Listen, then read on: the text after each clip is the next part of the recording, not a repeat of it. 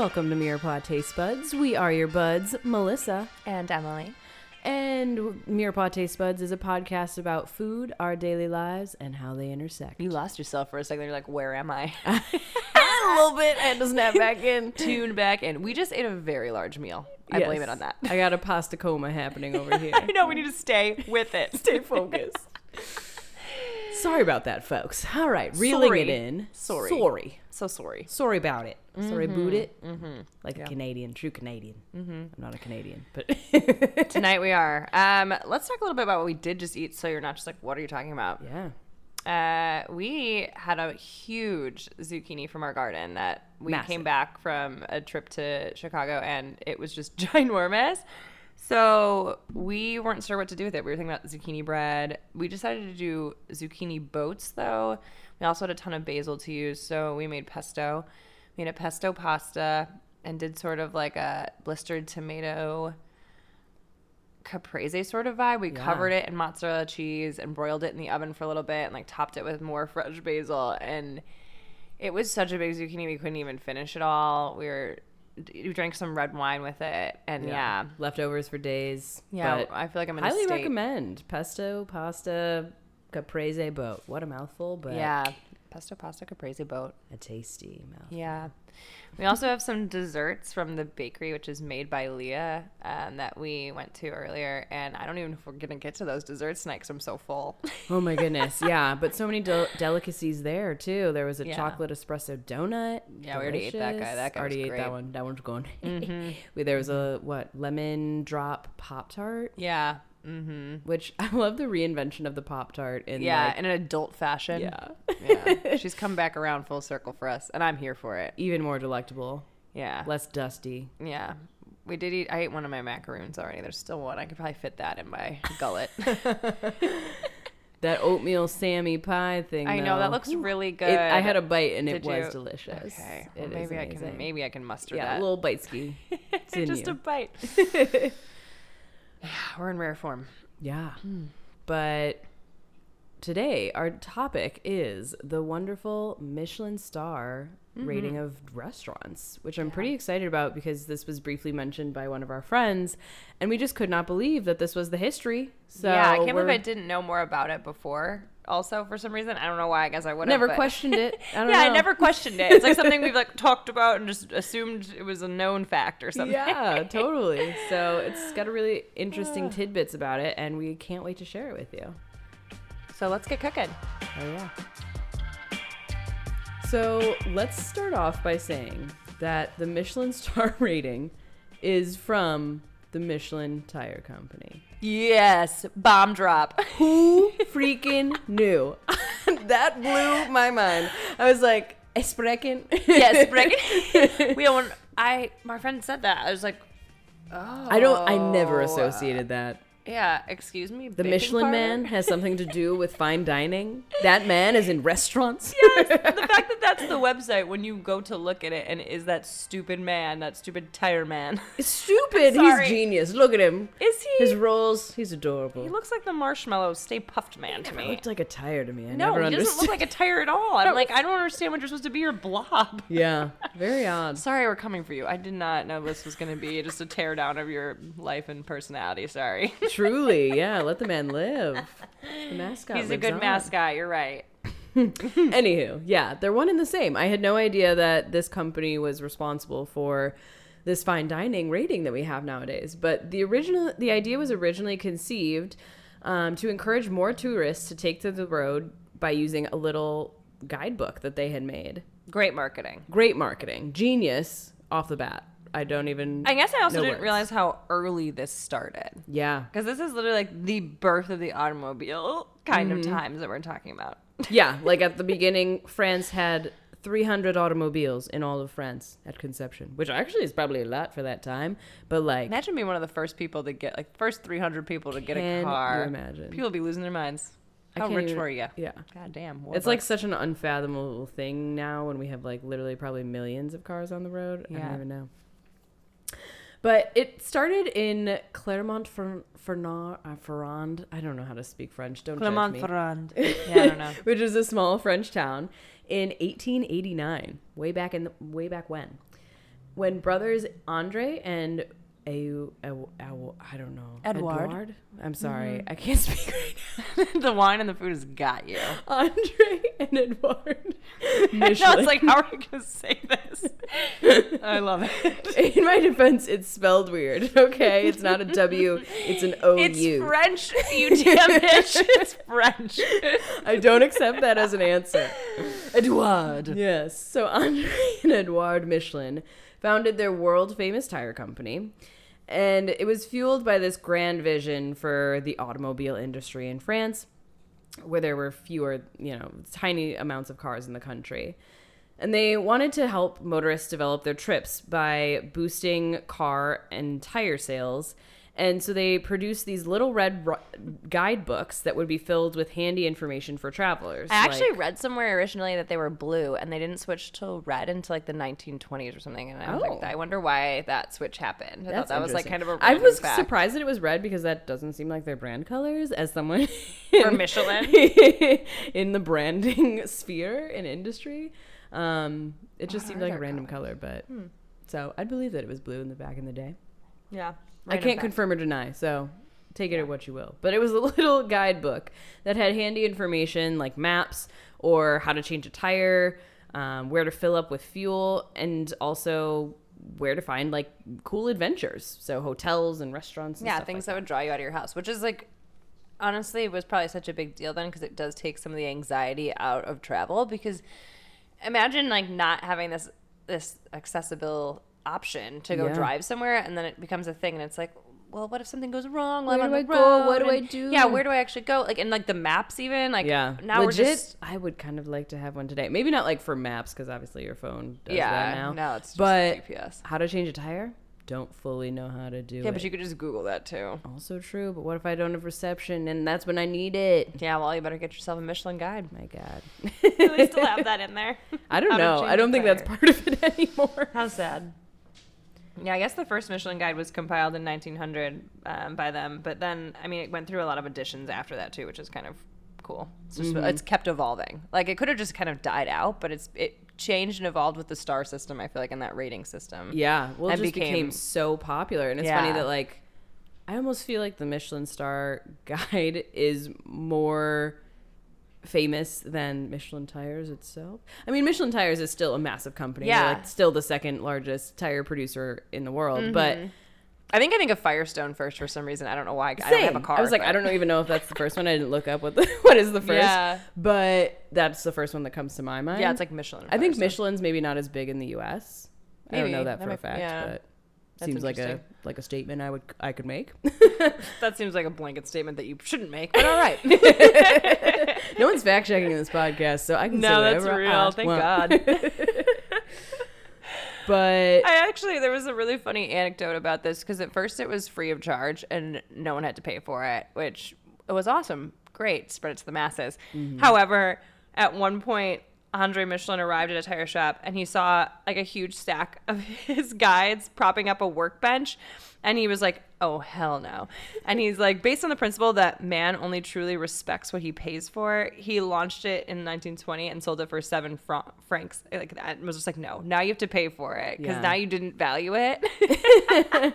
and so now you must pay. yeah, which is really funny to me. That's honestly genius again. Also, that statement that man only truly respects what he pays for is so true. there's some value to that. oh my god. And like when you undervalue your work or yourself too at like a lower price, even when you're like a artist or, or an entrepreneur or a business person, that like sometimes people really are not willing to pay that price. But you, Yeah. when you jack it up and you make it look like it's worth more, people are more interested. oh my god. There's something like sick such about simpletons. That. Yeah, exactly. it seems more exclusive now because not as many people can afford it. I'm like, Yikes. oh.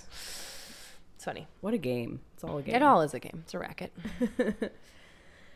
I would say at first it didn't really have such a focus on food too, right? It was more so about you know things you can do along the road, how to change your tires, um, and maybe it had some adventures sprinkled in. But as it became more and more popular, it um, gained more influence and started a, a real attraction for like the restaurant scene. So the Michelin brothers started to recruit a team of mystery diners or inspectors, if you will. And. I prefer mystery diner. I like mystery diner more. Inspector's It's just so boring. fun. Inspector, so yeah. serious. yeah, very serious. mystery diners. And the whole thing with these mystery diners was that they would review restaurants anonymously. So I think that was kind of the biggest thing um, that was a major difference because I feel like food critics, you kind of know off the bat that they're in your restaurant. You can easily Put on a show. put on a show. Yeah, and, and you up your game because you know that they're there. A la Ratatouille. exactly. but people think that this was kind of a more authentic way to review a restaurant because it was anonymous. Totally. Makes sense. I mean, how could you not like if you knew that person was coming to like put on your best show? Seriously. Absolutely. Pull out all the stops, baby. Mm-hmm. So initially they started awarding them with like a single star in the very beginning.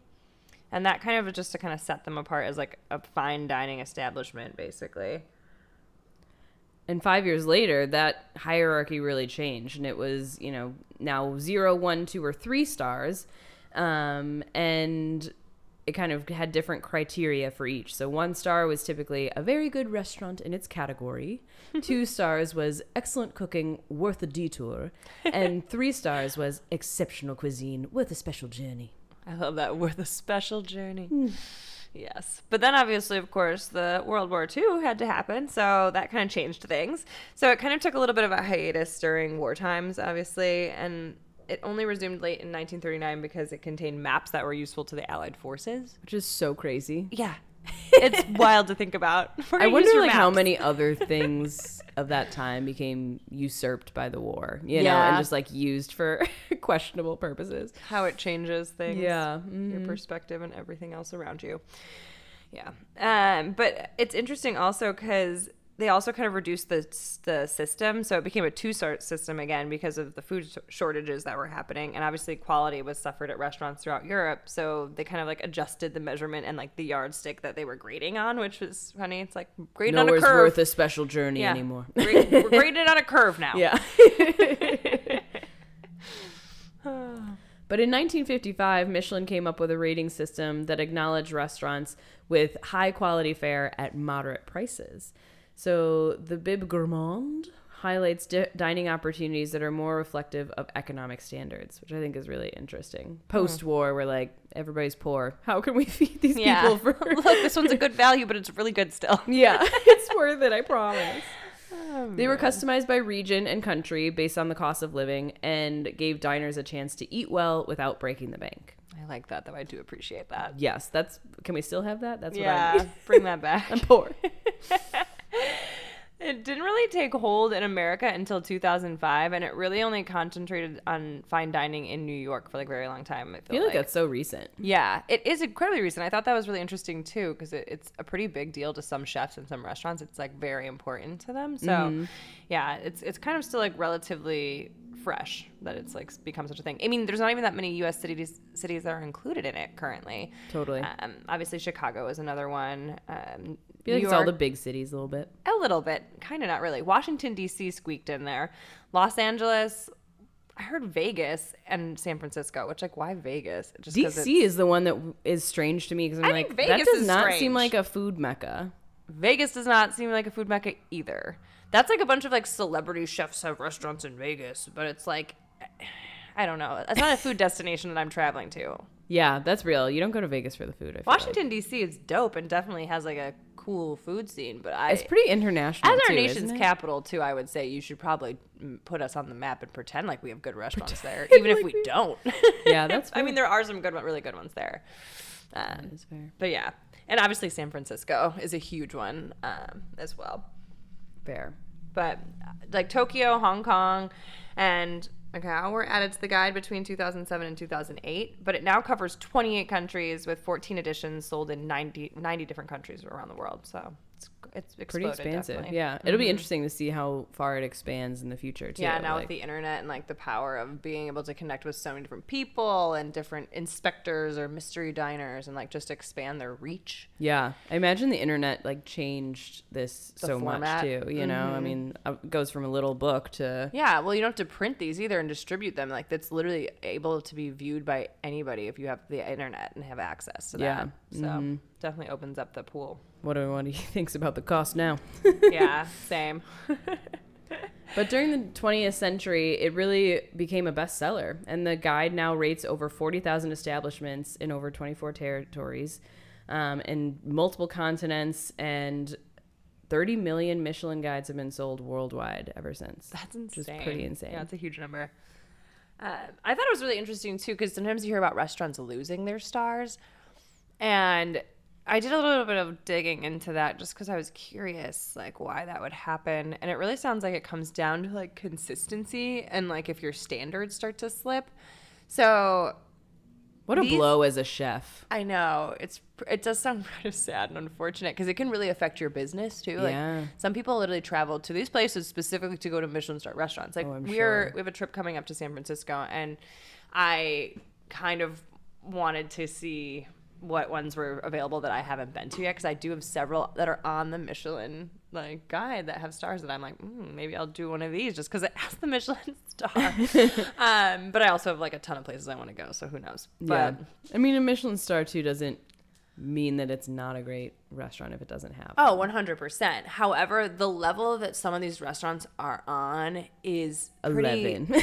stunning and impeccable from the plating to just the, like, the thought and care that went into these dishes and how much practice and like repetitive testing they've done of some of these recipes to Yeah. get it right and to get it perfect definitely sets them a level above some places. I mean, obviously not every place is getting recognized as they should, but yeah. But I mean, these places are in their own right, like incredible. Like these Yeah. are 12 course meals or like, Yeah. you know, incredible gastronomy that I can't even wrap my head yeah. around. All you have to do is really look at the website to see some of these photos of the food to see what kind of like level this is Mm-hmm. on. Even some of the spaces too. It's just like, wow, the decor is so wild and out there and it's fun. Mm-hmm. Yeah, they definitely had fun with it.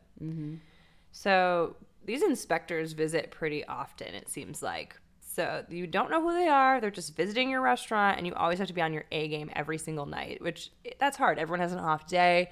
Sometimes, you know, staff is stressed, stretched thin, especially in times like this with the pandemic. I can only imagine like what some of these restaurants are have to go through. So I think it- in this time, especially, I don't know if they're even grading right now because of what the pandemic has done to the world. so true. Um, but it seems like every 18 months or so, they're pretty much coming in and visiting. So if it's flagged as potentially gaining or losing a star, there'll be additional visits. So four inspections are usually required for a one star restaurant to gain its second.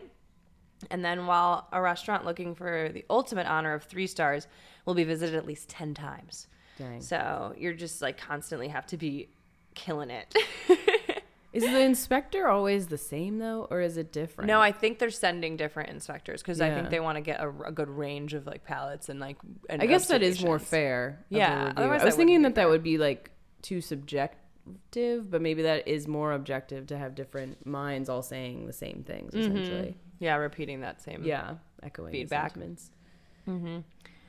And it's thought that less visits are needed for a restaurant that loses a star. So once that first inspector indicates that the restaurant should gain or lose a star, they have to kind of like verify it. But it just sucks that they basically come back to just like make sure, like, yeah, you Yeah, you're still. Damn. Yeah, so the the inspector would basically like file a report, and then there's like five criteria that it's typically judged upon, and mostly it is focused on the food. It really isn't about like the environment and the experience, but that does totally still play into Yeah, it. I was gonna say that's interesting because that to me is so much of the the restaurant Experience.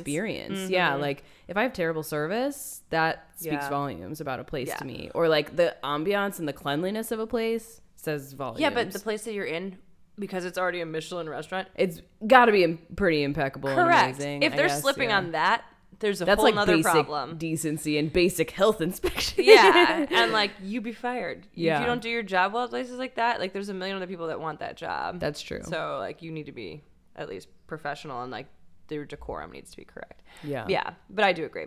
But it it comes down to essentially skill and preparation and the combination of flavors, Mm. level of creativity, the value for the money, and then the consistency of culinary standards. So interesting. Mm-hmm. I really thought it was interesting too what you said Oh, and about quality of ingredients. I just didn't. I skipped over that one. I'm sorry. Which is like obviously very important. The Duh. quality of the ingredients. My God, that was number one. I thought it was interesting how you're talking about like in pandemic times if they're still going out or not. Yeah. I just feel like it's so unfair to judge right to now. be judging right now. You know, like people have adjusted so much in Yeah. this time period that I just don't. But I mean, at the same time, maybe these. I don't think they are just because of that. Um, Yeah. I mean, think about how many people have new staff that might be there and not have their trained staff with them already. True. Or they have reduced staff, reduced numbers. It's just not, and like they might not be able to even get the quality ingredients that they're used to getting because a lot of like shortages. shortages. The yeah, it just isn't. I don't think. I don't know. I'm not sure. Maybe they're not stripping people of stars at least right now, but they might still be doing visits. But Yeah.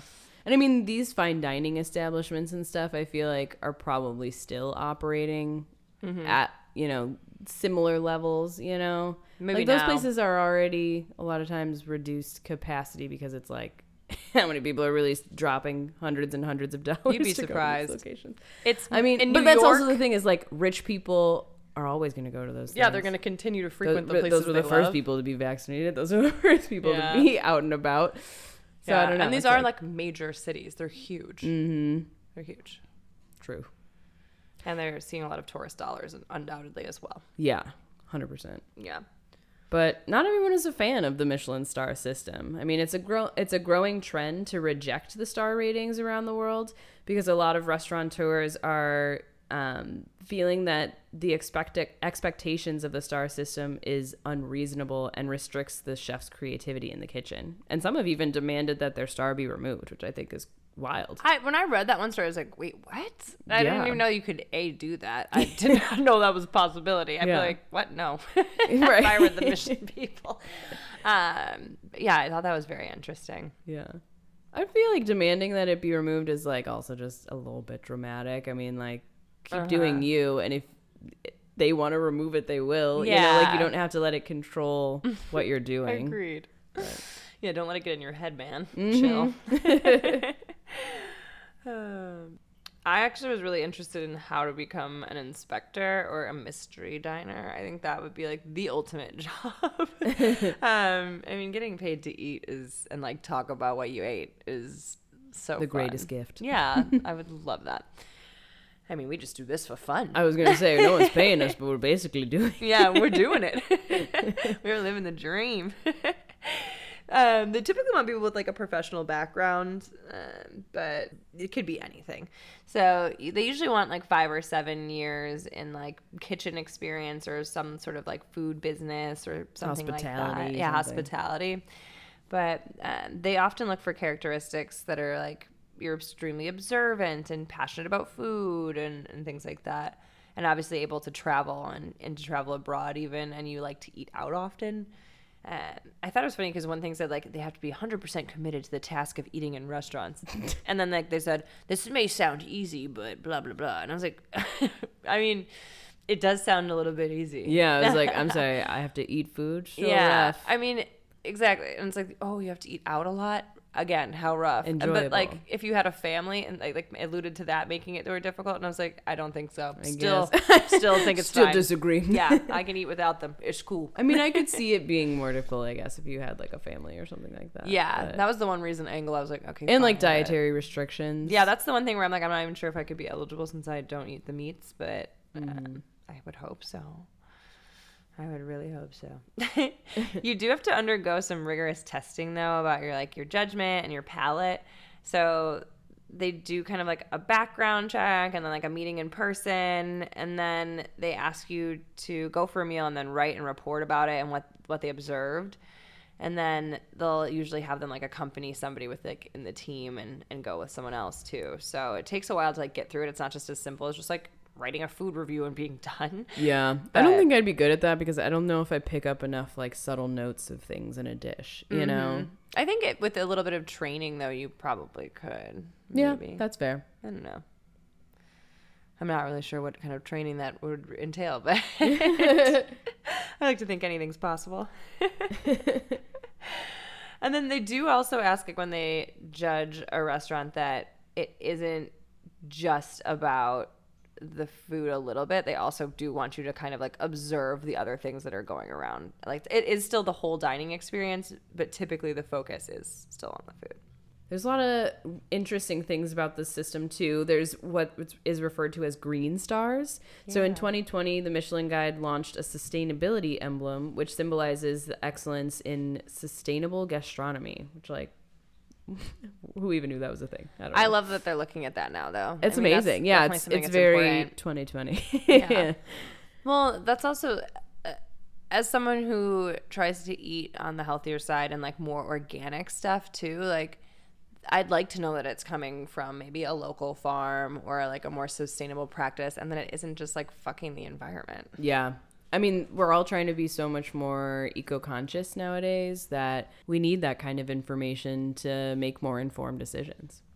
Absolutely. But I like what I also really liked about the Green Stars is that the establishment that's awarded them is given kind of the opportunity to describe the restaurant's vision and talk about, you know, how they're trying to be more sustainable and eco-friendly, which is really great. Another fun fact is the chef with the most stars is Alain Ducasse. He's a French-born gentleman, but he has restaurants that span over six countries. Um, he's obviously French, so he has a couple more there than other places. But I think he has like 20 stars or something like that, which is just absurd to think about having that many. Yeah, that's pretty wild. Also to have restaurants in that many countries, I'm like, what? Yeah. Or it what is the theme of all of them, and what are they all? eh, What are the experiences? You know, I feel like it, always amazes me how different of experiences a chef can give you in each of these eh, restaurant experiences. You know, like That even though impressive. they may eh, specialize in a certain cuisine, they still have all these restaurants that kind of span different. Yeah, I'd be curious to see palettes. what his other vibes are because he has three in Paris, two in Provence, and then he has one in Monaco on the French Riviera, and then one on the other side of the English Channel in London. And then he has some further away in Asia, Japan, and like Hong Kong and things like that. So, like, are they still French inspired? Like, I would love to see what those like menus, how they compare, are too. But the the one chef that I knew had that had the, the most stars is Gordon Ramsay. He has 16, but he actually was stripped of two at his restaurant, the London in New York, um, in 2013. And I said I read like an article that said he cried when he found out that. and I was like, oh, because it just proves like how serious these chefs like do kind of take these ratings and Yeah. things that came from a tire company Yeah, trying to sell Came from a tires tire company. and cars. Absurd. I know what a marketing ploy that really worked. I just can't even believe that. It still mm-hmm. blows my mind. Yeah, I agree. there are actually currently 135 three-star Michelin restaurants around the world. I wish I could like go on a tour de force that I'd just like go to all of them because imagine God. how stunning all those meals would be. Yeah. Uh, France and Japan are the countries with the most, boasting about I think 29 establishments each, which is pretty crazy. But obviously, it started in France, so like it's not that shocking. Yeah. There was- was like French cuisine is so I don't know. See, that's one of the things I also read that they say about it negatively is that they cater more towards the French style of cooking. Yeah. So they kind of That's like, one it's a little bit of favoritism and nepotism in that sort of way. Mm-hmm. And I also heard there was also sort of like a racket with the whole Japan thing that they were trying to sell more tires or something in Japan, so they started rating more restaurants there or something. And I was like, that could also be true. It is all just kind of yeah, like it's impacted by yeah. that now. That's it's all a racket. but the U.S. comes in second with 14, and then followed by Spain and Italy, who both have I think like 11 each or something. So, Very interesting. Yeah. Yeah. so uh, we've eaten at a, or I've eaten at a couple. I'm not sure. I don't think I've had it. No. Okay. Well, in Chicago, I know I've eaten at Alinea, Sepia, Topolobambo, and Parachute, and those all I think have one star. Or maybe listen, Alinea I think has maybe three. Oh Yeah. shoot, I forgot.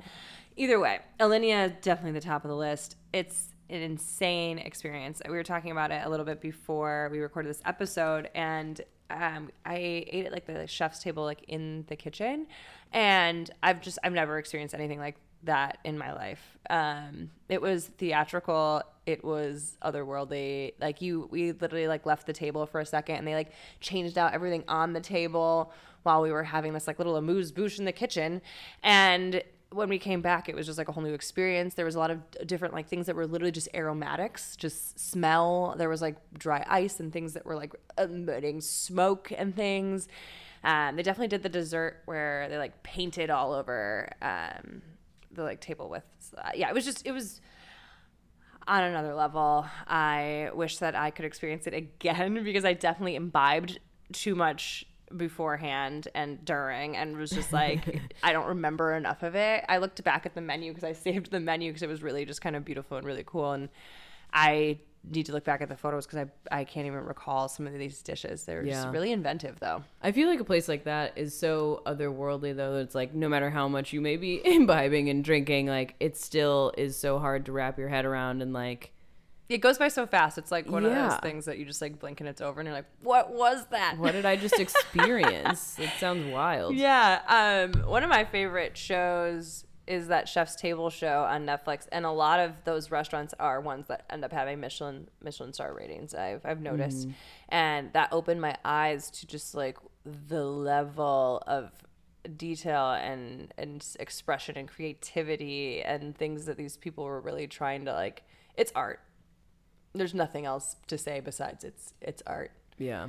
and I love that. It's so magical. There's a bunch of places still in Chicago that we want. I want to go to. I, I like wrote a bunch down when we were researching this, so I can go back um, and kind of look those places up. I, they, I think they added a few this year too, or recently, which I was like awesome. I have to see. But I haven't been to too many in California, and we are going to San Francisco soon. So I was like, maybe I'll cross another one off while we're there.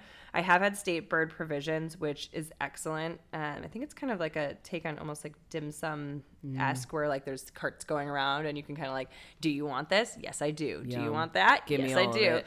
yeah, it, it was just a really fun experience to have those things going around and being like, mm-hmm, put it on my plate, and they like kind of like keep a tally sheet at the end and like total it all up. Um, but and then I also had had the Bouchon Bakery in Yountville, which we stayed at this like really beautiful like French style um, bed and breakfast, which was just like super awesome and romantic when I was um, with one of my my exes, and uh, we went to the bakery in the morning. But I mean, anything that Thomas Keller does is insane. Like French Laundry, I, I want to go there really badly, but even just the Bouchon Bakery, I was just like amazed by the pastries and things there. So definitely, what definitely want to go back there just to experience some more things in California and San Francisco specifically because I love that city.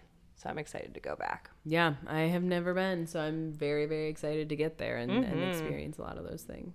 Yeah, definitely.